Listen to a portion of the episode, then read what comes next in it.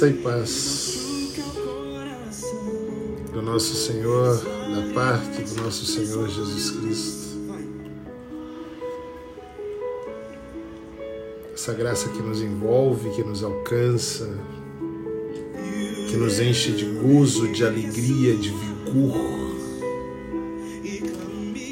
Essa graça que nos faz ser ou sermos chamados filhos de Deus.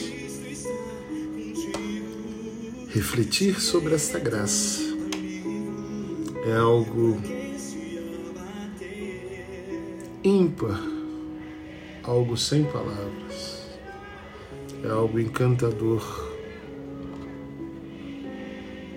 é algo perturbador, é algo que nos faz ver o quanto somos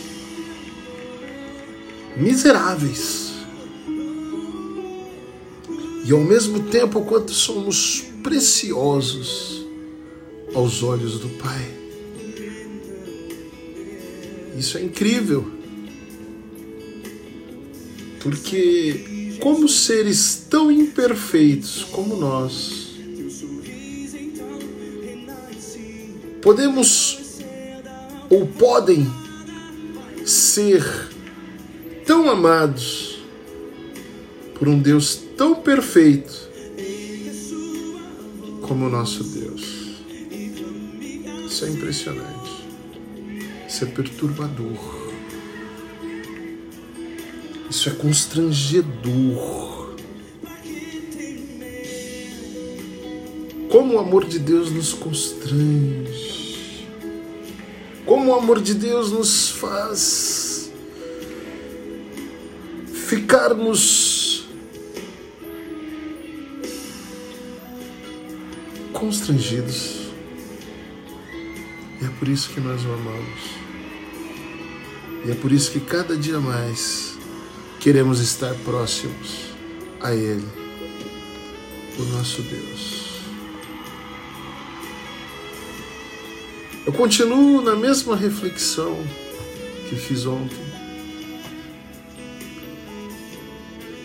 sobre o passado, sobre os nossos fracassos, sobre as nossas derrotas, sobre os nossos erros, o quanto os nossos pecados nos afligem e nos faz sentir derrotados envergonhados, quanto ficamos aflitos ao pensar naquilo que fazemos ou fizemos. Mas ao pensar em tudo isso, eu me lembro da graça. A ultrajante graça de Deus. Tão grandiosa e maravilhosa a graça de Deus, que faz com que nós possamos entender que o nosso fracasso, o nosso passado, as nossas derrotas, não definem e nem sequer podem determinar o nosso futuro. E isso me traz paz. Isso me traz muita paz. Saber que os meus fracassos e o meu passado, os meus erros, toda a minha vergonha não pode determinar o meu futuro e nem definir a pessoa que sou hoje. Mesmo assim, como seres humanos, sabendo de tudo isso, nós ainda temos muito medo de falhar. Mesmo sabendo que somos seres imperfeitos que temos um Deus perfeito que nos ama, nós ainda temos muito medo de falhar e de sermos imperfeitos, de sermos descobertos, de termos a nossa imperfeição exposta para todos. E é por isso que talvez essa seja a única coisa que nos impede de, como cristãos, promovermos ainda mais o Evangelho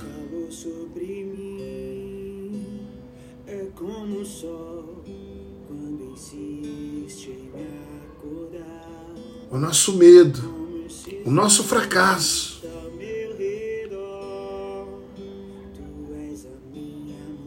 As nossas derrotas ampliam ainda mais o nosso medo de falarmos sobre o Evangelho, porque temos medo do julgamento das pessoas, do que as pessoas vão dizer, o que as pessoas vão falar sobre nós. Quem é aquele? Quem é aquela? Nossa, eu conheço a vida, conheço o passado.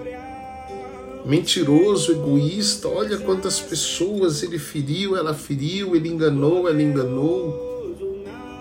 Ele era das drogas, dos vícios. Ele era agressivo. Cara, fiquei sabendo até que talvez ele já tenha roubado, matado, se prostituído. Agora é fácil falar sobre o Evangelho. As pessoas estão falando sobre os nossos fracassos, os meus, os seus, os nossos. E isso nos faz sentir medo de proclamar o Evangelho.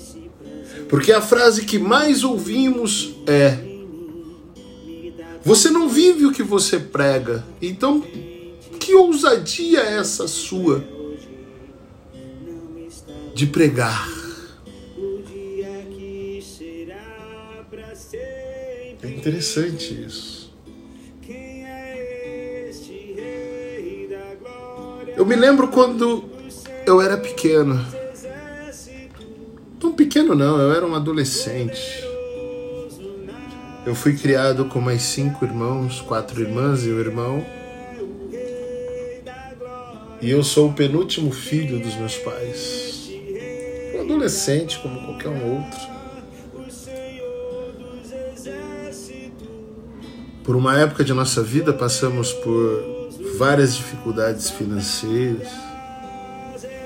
Meu pai é um motorista de ônibus aposentado, minha mãe do lar. Meu pai sempre foi um empreendedor junto com a minha mãe comprando terrenos, construindo casas para alugar, para que pudéssemos melhorar de vida através dessa renda advinda desses aluguéis. Mas enquanto as casas estavam sendo construídas, os terrenos sendo pagos, nós passamos por diversas dificuldades. E eu me lembro que eu passava por privações de comer algumas coisas. E uma vez eu descobri o gosto de uma coisa que eu achei sensacional. Acho que eu já era adolescente.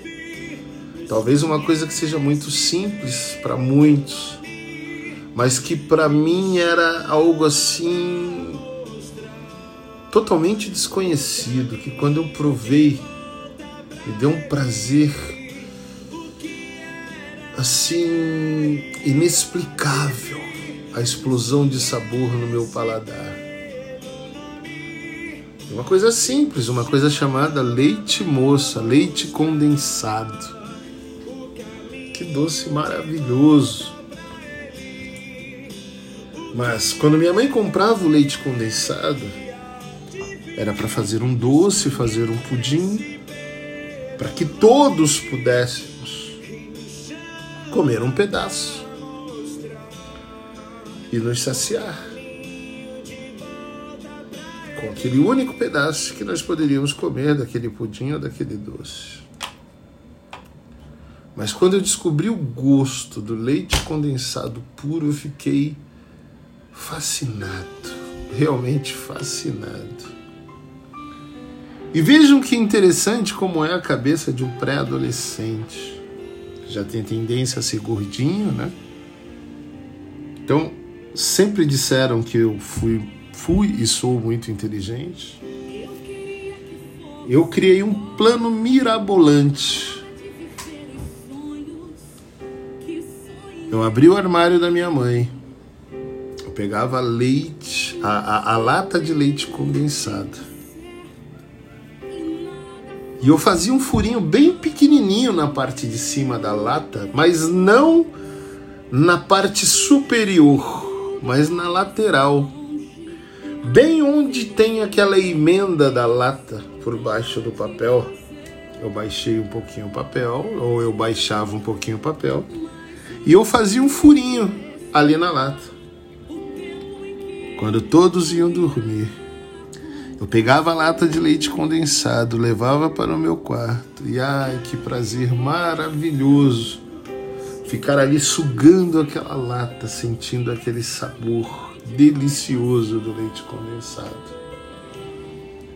Depois eu ia, pegava a lata e colocava no lugar, como se nada tivesse acontecido. E eu fiz isso muitas vezes.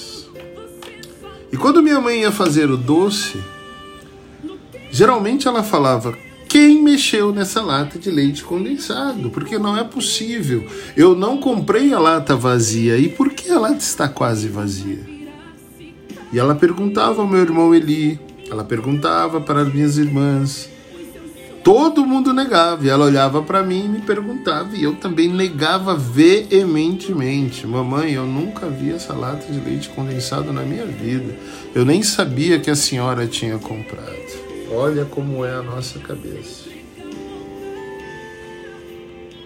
A grande questão é que eu aprendi com a minha mãe, e é um ditado, um adágio popular, que diz que a mentira tem perna curta. E sempre seremos pegos por causa de nossas mentiras. Isso é uma realidade, não se engane, nada fica em oculto. Seja hoje, seja daqui a 10 anos, 20 anos, não importa.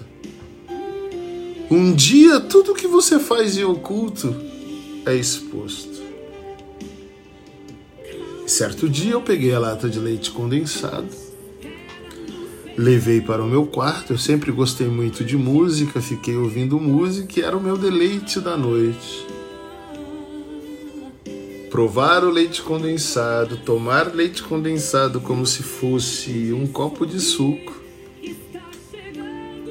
e ouvir músicas. E aí o que que eu fiz? Acho que eu relaxei demais. Eu peguei a lata de leite condensado, a minha cama era uma cama dessas de solteiro, que tem baú atrás, onde se guardam os lençóis, os travesseiros. E o que, que eu fiz? Eu escondi a lata de leite condensado abaixo de um dos lençóis ou embaixo de um dos lençóis que tinha ali dentro do baú da minha cama. Falei, amanhã, antes de todo mundo acordar, eu levanto e guardo no lugar. Se eu dormir. Acordei, fui para a escola normalmente fui para o trabalho, escola e me esqueci totalmente da lata de leite condensado no baú da minha cama. Quem arrumava o meu quarto, invariavelmente, era minha mãe.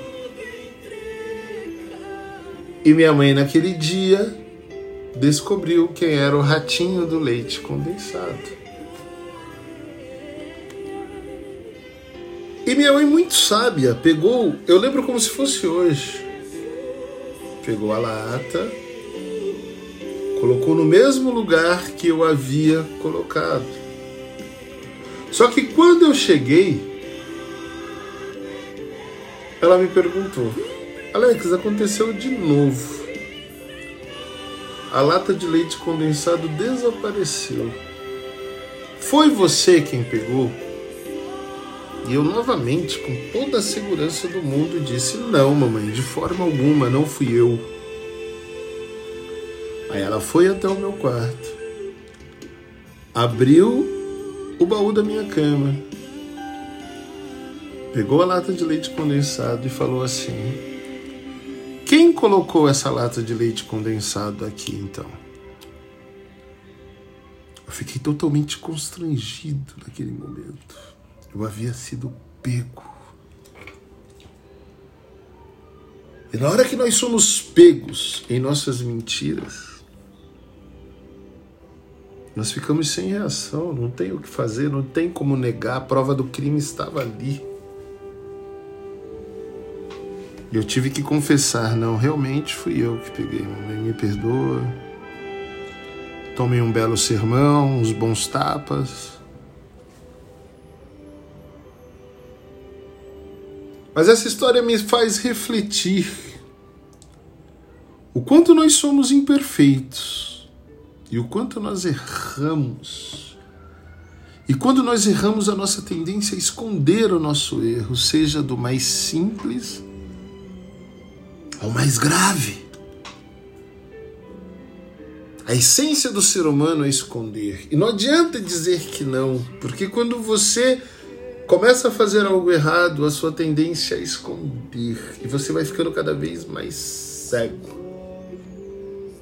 E é isso que fazemos sempre, não é?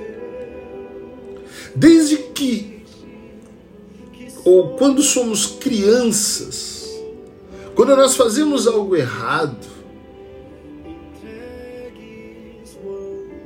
nós temos medo de ter problemas. E aí a nossa, a nossa tendência é esconder de todas as formas aquilo que fizemos. É cobrir o nosso erro, o nosso pecado. E olha, Alguns de nós somos realmente bons em encobrir aquilo que fazemos de errado. Eu posso dizer para vocês sem sombra de dúvidas. Eu me coloco nessa condição. Eu sempre fui muito bom, desde criança. Quando eu fazia algo errado em esconder aquilo que eu fazia. Posso dizer que muitos de nós somos especialistas em cobrir os nossos rastros durante anos, esconder nossos segredos e não deixar ninguém saber aquilo que fizemos. Nosso medo talvez é que, se as pessoas souberem o que fazemos, elas não irão mais nos amar, elas não irão mais nos aceitar. E o pior, pessoas que amamos, que nos valorizavam tanto, passam a, nos valorizar, a não nos valorizar mais. E esse é o medo que nós sabemos quando nós fazemos algo errado que pode acontecer conosco é perder a credibilidade, perder o amor e saber que as pessoas que amamos deixam de nos valorizar.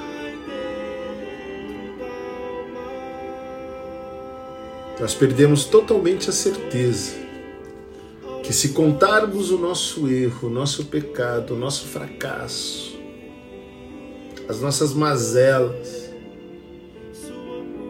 nós perdemos a certeza se seremos perdoados, se podemos ser perdoados, ou mesmo se as pessoas que disseram que nos perdoam, nos perdoaram de fato e de verdade.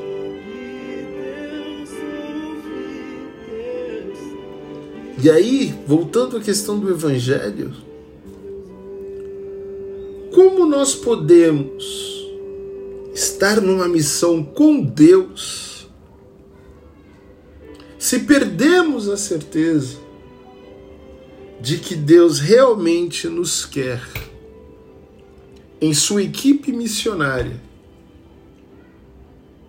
cumprindo o nosso ID, falando sobre o seu evangelho, se somos tão falhos, se somos pessoas tão miseráveis, se nos sentimos fracassados. As nossas falhas podem ser épicas. Épicas.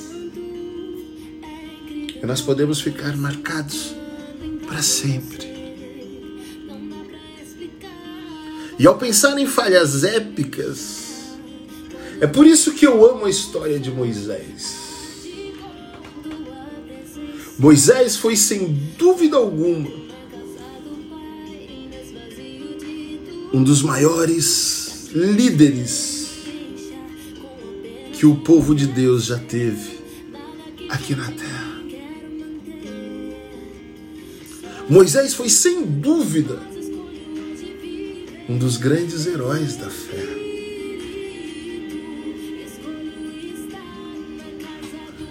Mas para decepção minha e sua, que amamos a história de Moisés,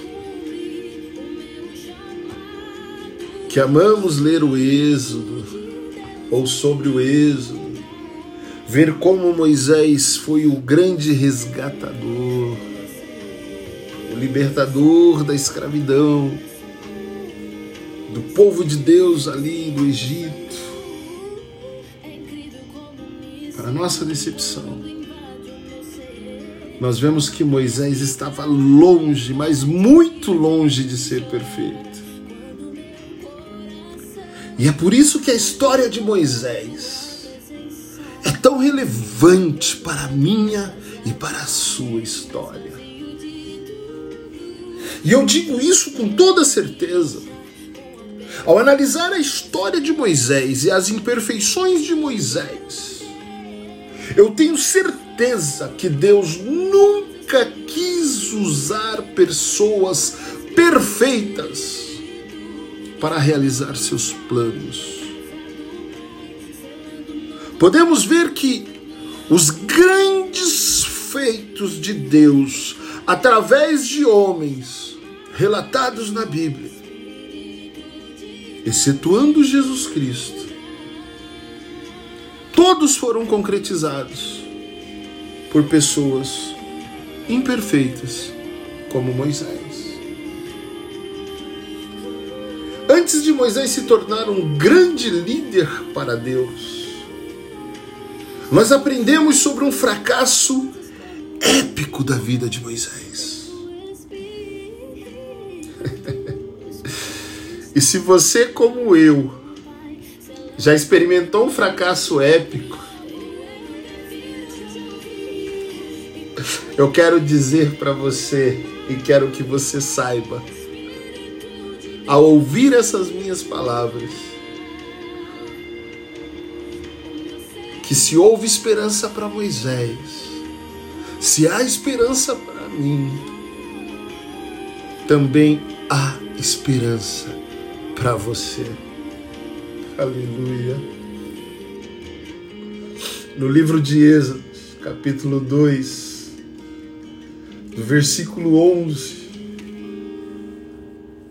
diz assim: Muitos anos depois, quando Moisés cresceu, ele saiu para visitar seu próprio povo, os hebreus, e viu como eles eram forçados a trabalhar.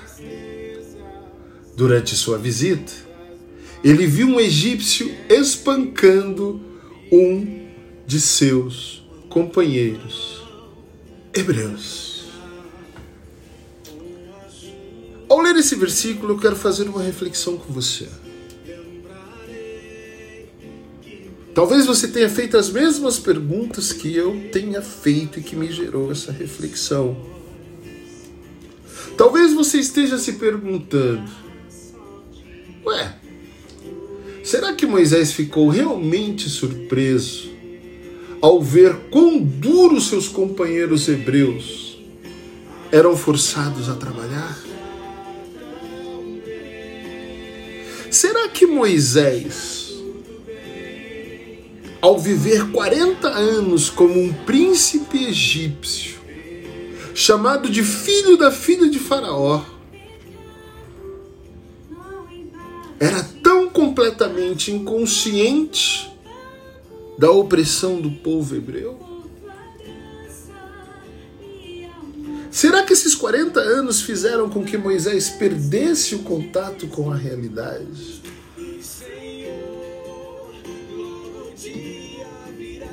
Ele perdeu o contato com a sua mãe, com seu pai, com a sua irmã.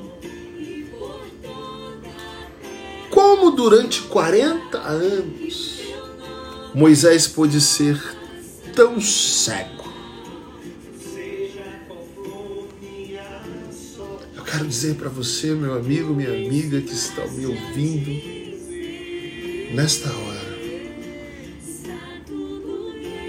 Se não tomarmos cuidados,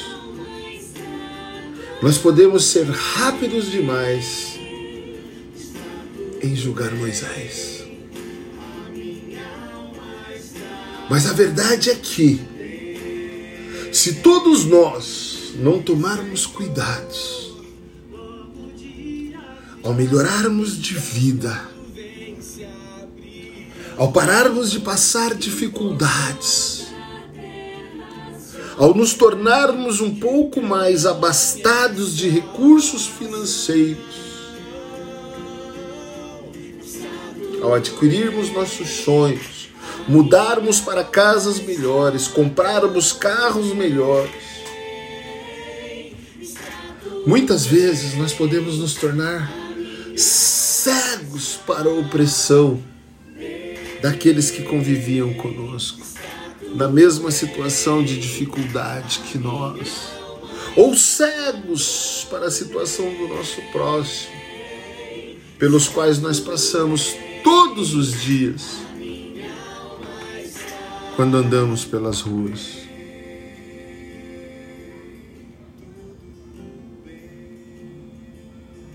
Nós ficamos cegos, inclusive em relação àquelas pessoas que são muito próximas a nós.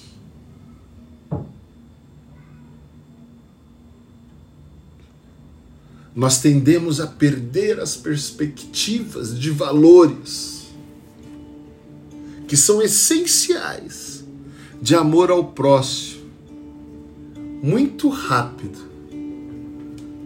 quando nós moramos na casa do Faraó. Isto é, quando nós melhoramos de vida.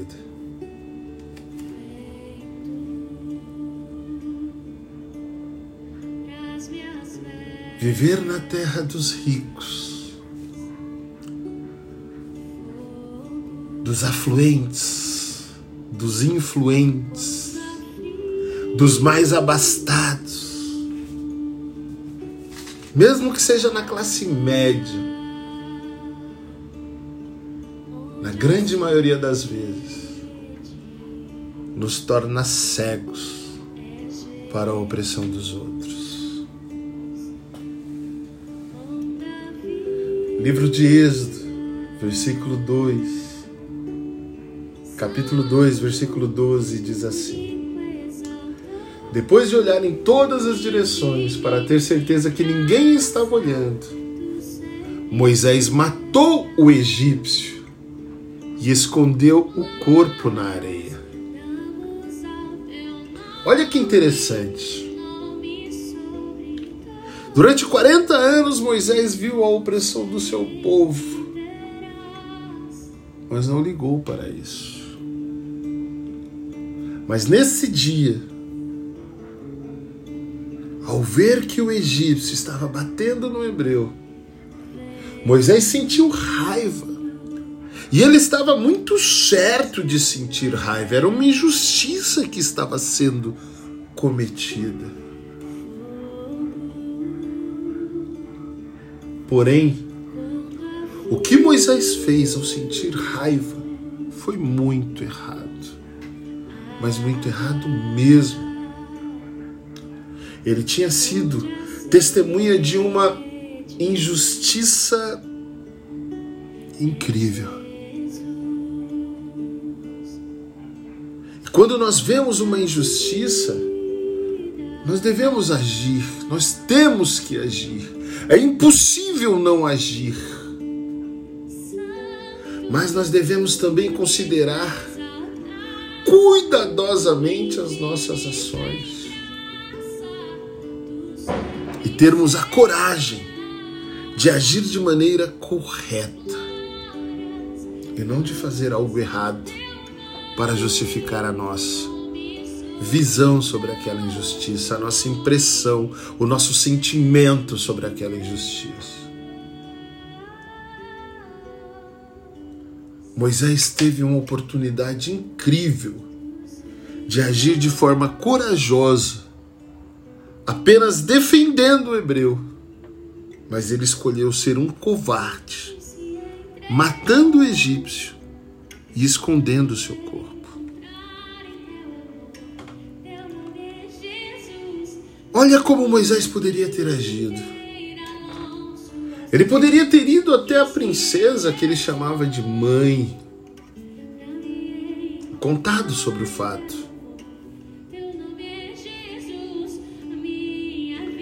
Ele poderia ter entrado direto na corte do Faraó e falado com a pessoa mais poderosa do mundo na época a quem por acaso ele chamava de vovô. Vovô Faraó. E falado sobre o ocorrido, mas não. Moisés não teve coragem de se aproximar de seu avô adotivo ou de sua mãe adotiva. Sabe por quê? Porque se Moisés chegasse no Faraó ou em sua mãe e dissesse que tinha ficado irado por ver um egípcio agredindo a um hebreu, um escravo, e durante uma luta matado esse egípcio, o seu estilo de vida confortável, o seu status de filho da filha de Faraó, poderia ter sido colocado em risco e ele perder tudo. Não é interessante? O grande Moisés, o resgatador do povo, escolhido por Deus, foi um covarde matando alguém, escondendo o corpo.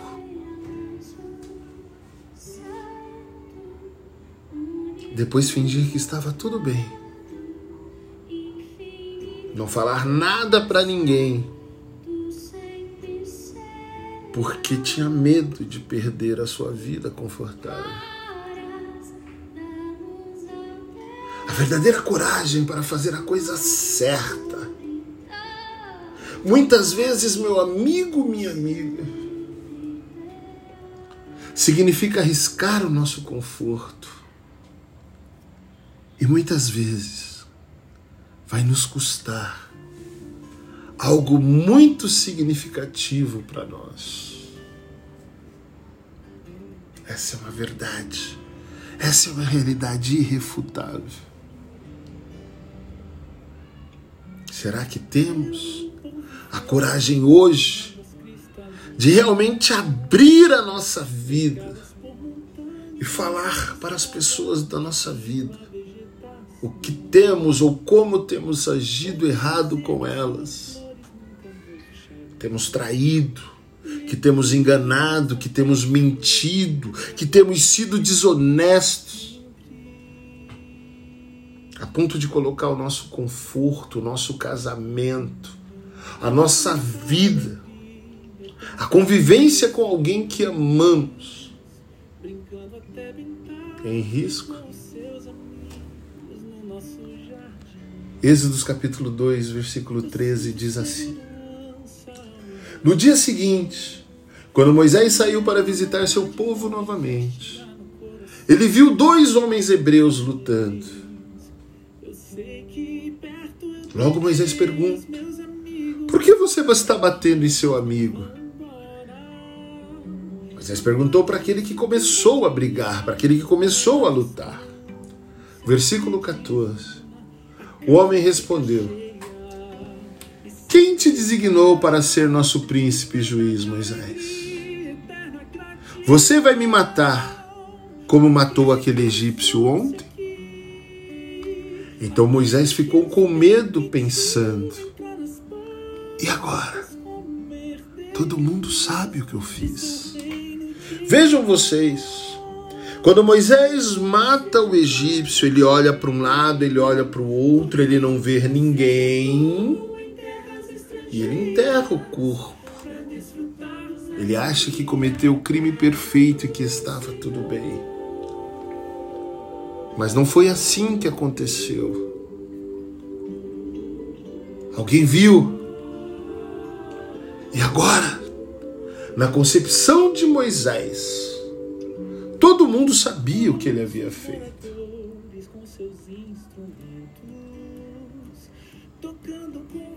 Palavra é sobre o que Moisés havia feito no dia anterior.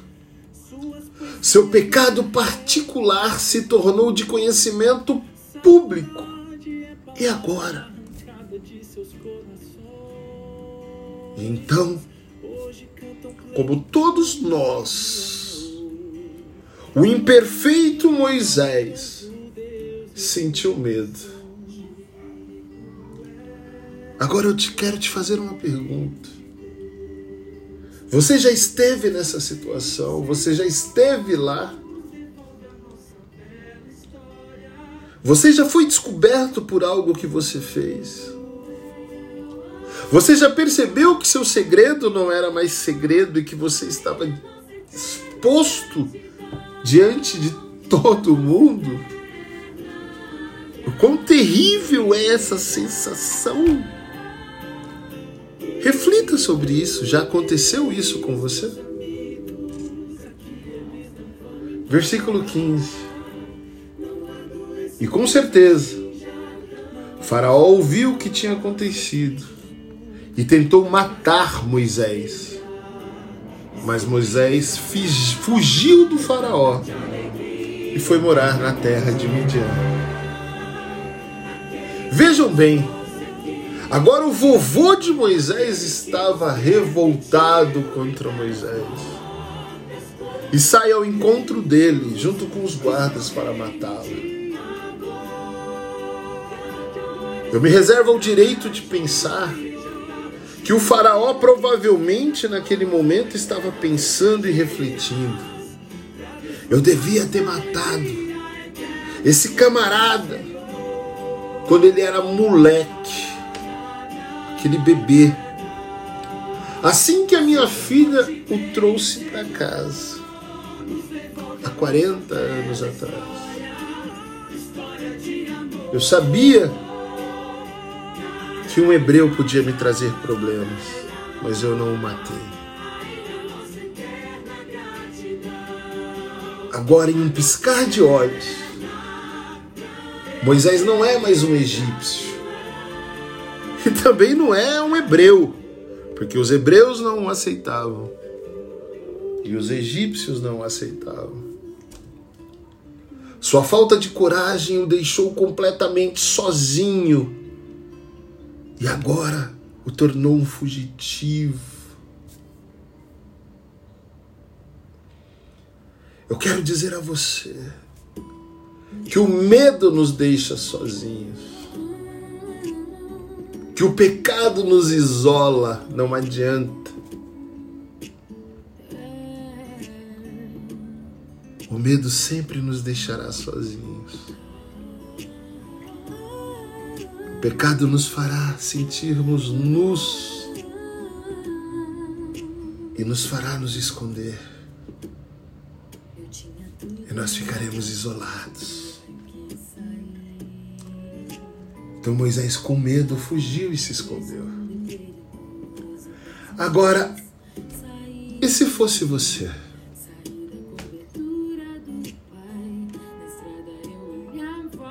E você? O que você faz quando você é descoberto? O que você faz quando seus pecados de hoje, de ontem, do passado se tornam de conhecimento público? Quando você está exposto, se sentindo nu diante de todos Você faz igual Moisés? Você foge e se esconde quando é descoberto? Meu amigo, eu quero dizer para você. Minha amiga, eu quero deixar muito claro para você. A grande verdade é que nenhum de nós somos diferentes do nosso amigo chamado Moisés. Nós, como cristãos, consideramos Moisés um homem de fé, um homem de coragem, um herói da fé, um herói na Bíblia. Mas mesmo assim, é isso que acontece quando a coragem falha.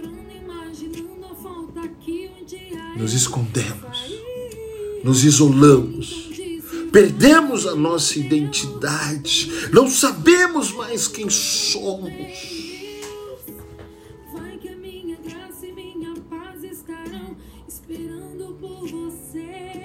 Mas eu quero te dizer uma coisa.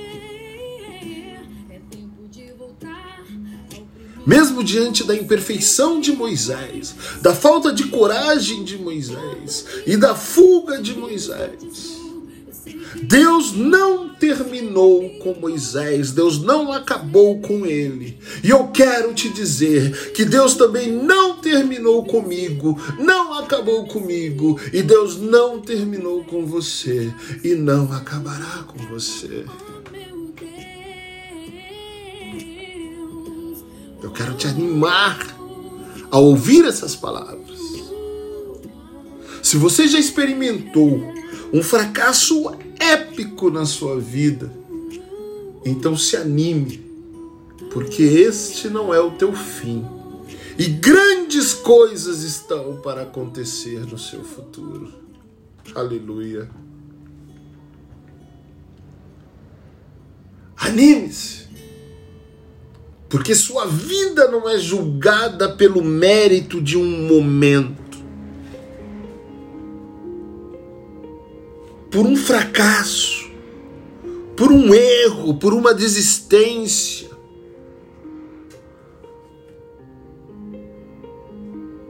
Por uma maldade que você cometeu. Não. A sua vida não é julgada por Deus pelo mérito de um momento. Eu quero que você saiba que Deus está mais interessado em sua jornada do que em seu mais recente lapso de julgamento sobre o que é certo e sobre o que é errado. Aleluia. Seu fracasso seu passado, seus erros não definem quem é você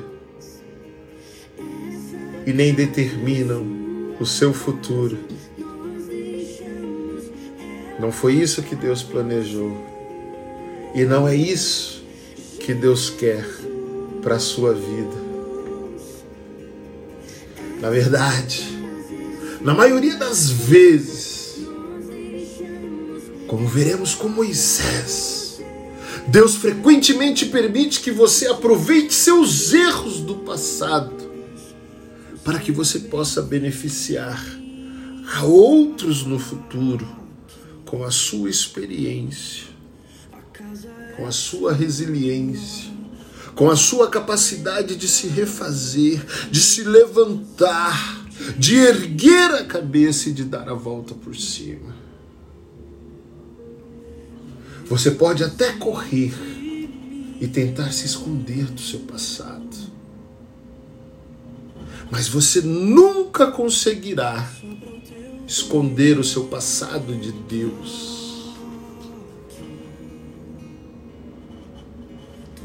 E eu quero te dizer mais durante essa reflexão. Pode ser que você precise ficar por um tempo sozinho, escondido em um deserto, para que Deus possa falar com você. Porque foi isso que Deus fez com Moisés. Deus o pegou sozinho no deserto para conseguir falar com ele. E foi lá que Deus se aproximou de Moisés, onde ele estava, e revelou a ele, Moisés, os seus planos para o futuro de Moisés e para o futuro de seu povo.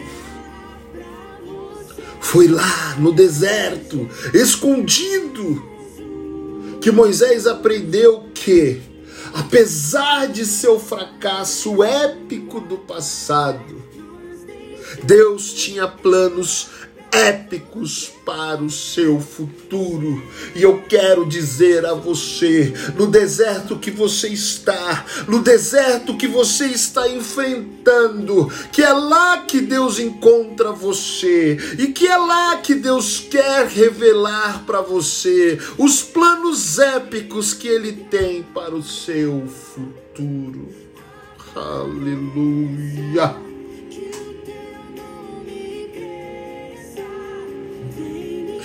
Apesar de seu passado com falhas épicas, com erros épicos, marcantes, ultrajantes. Eu quero que você saiba que Deus tem planos épicos para o seu futuro. Meu amigo, minha amiga, que está a ouvir esse podcast, que hoje está um pouquinho mais longo. Eu quero que você saiba que Jesus quer perdoá-lo por todos os seus fracassos, porque ele tem planos incríveis, sensacionais, épicos para o seu futuro.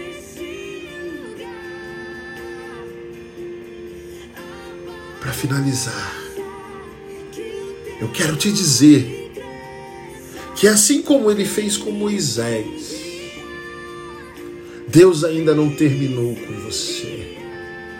A sua história não acabou aqui.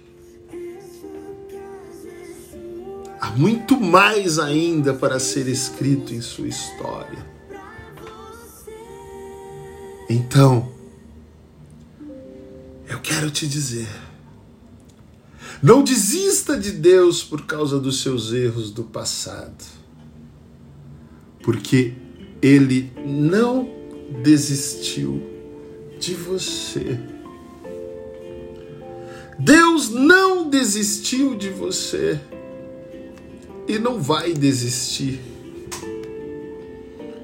Entenda isso. Ele não desistiu e não vai desistir. Não importa quem você é. Não importa aquilo que você fez. Ele conhece o seu interior. Ele sabe quantas vezes você caiu tentando se levantar. E por isso, ele não desiste de você. Ele não desiste mesmo e nunca vai desistir de você. E ele te diz: Eu sei os pensamentos que tenho sobre vós. E são pensamentos bons e não ruins, para vos dar o bem que desejais e um bom futuro. Eu quero que você hoje aproveite essa oportunidade para pegar um papel e uma caneta que Deus está concedendo espiritualmente para você. Esse papel está timbrado com o teu nome, com a tua foto.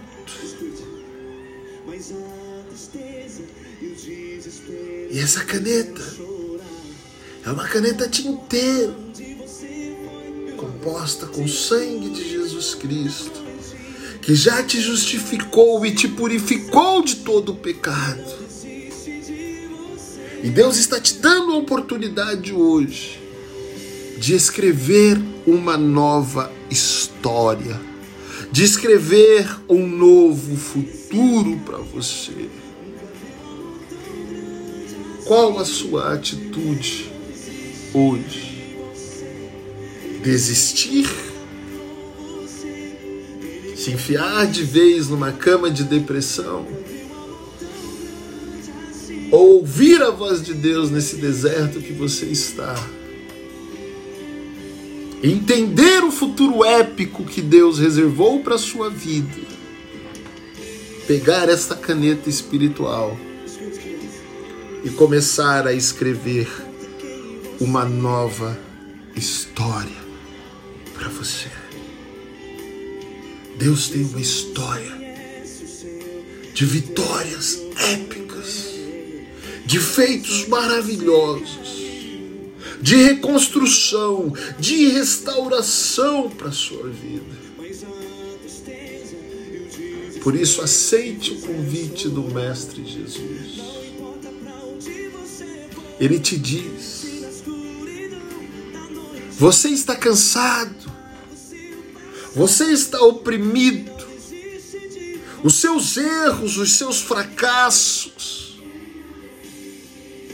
se tornaram um fardo muito pesado na sua vida.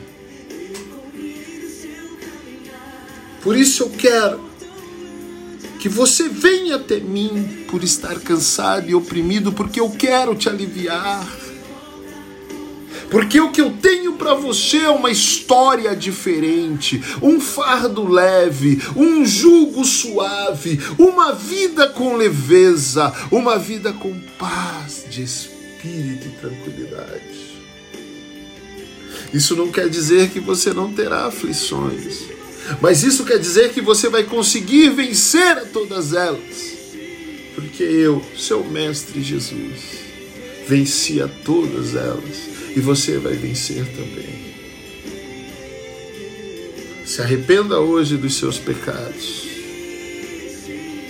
Se arrependa de verdade. Entrega o teu caminho ao Senhor. Confia nele. E o mais ele fará por você. O teu passado, o teu fracasso, não tem poder de te definir e nem definir o seu futuro. Que o Espírito Santo do Senhor fale mais e melhor ao meu e ao seu coração. Que Deus seja louvado por e através da minha vida, por e através da sua vida. Eu te amo em Jesus Cristo e te digo: Ele não desistiu e nunca vai desistir de você. Amém.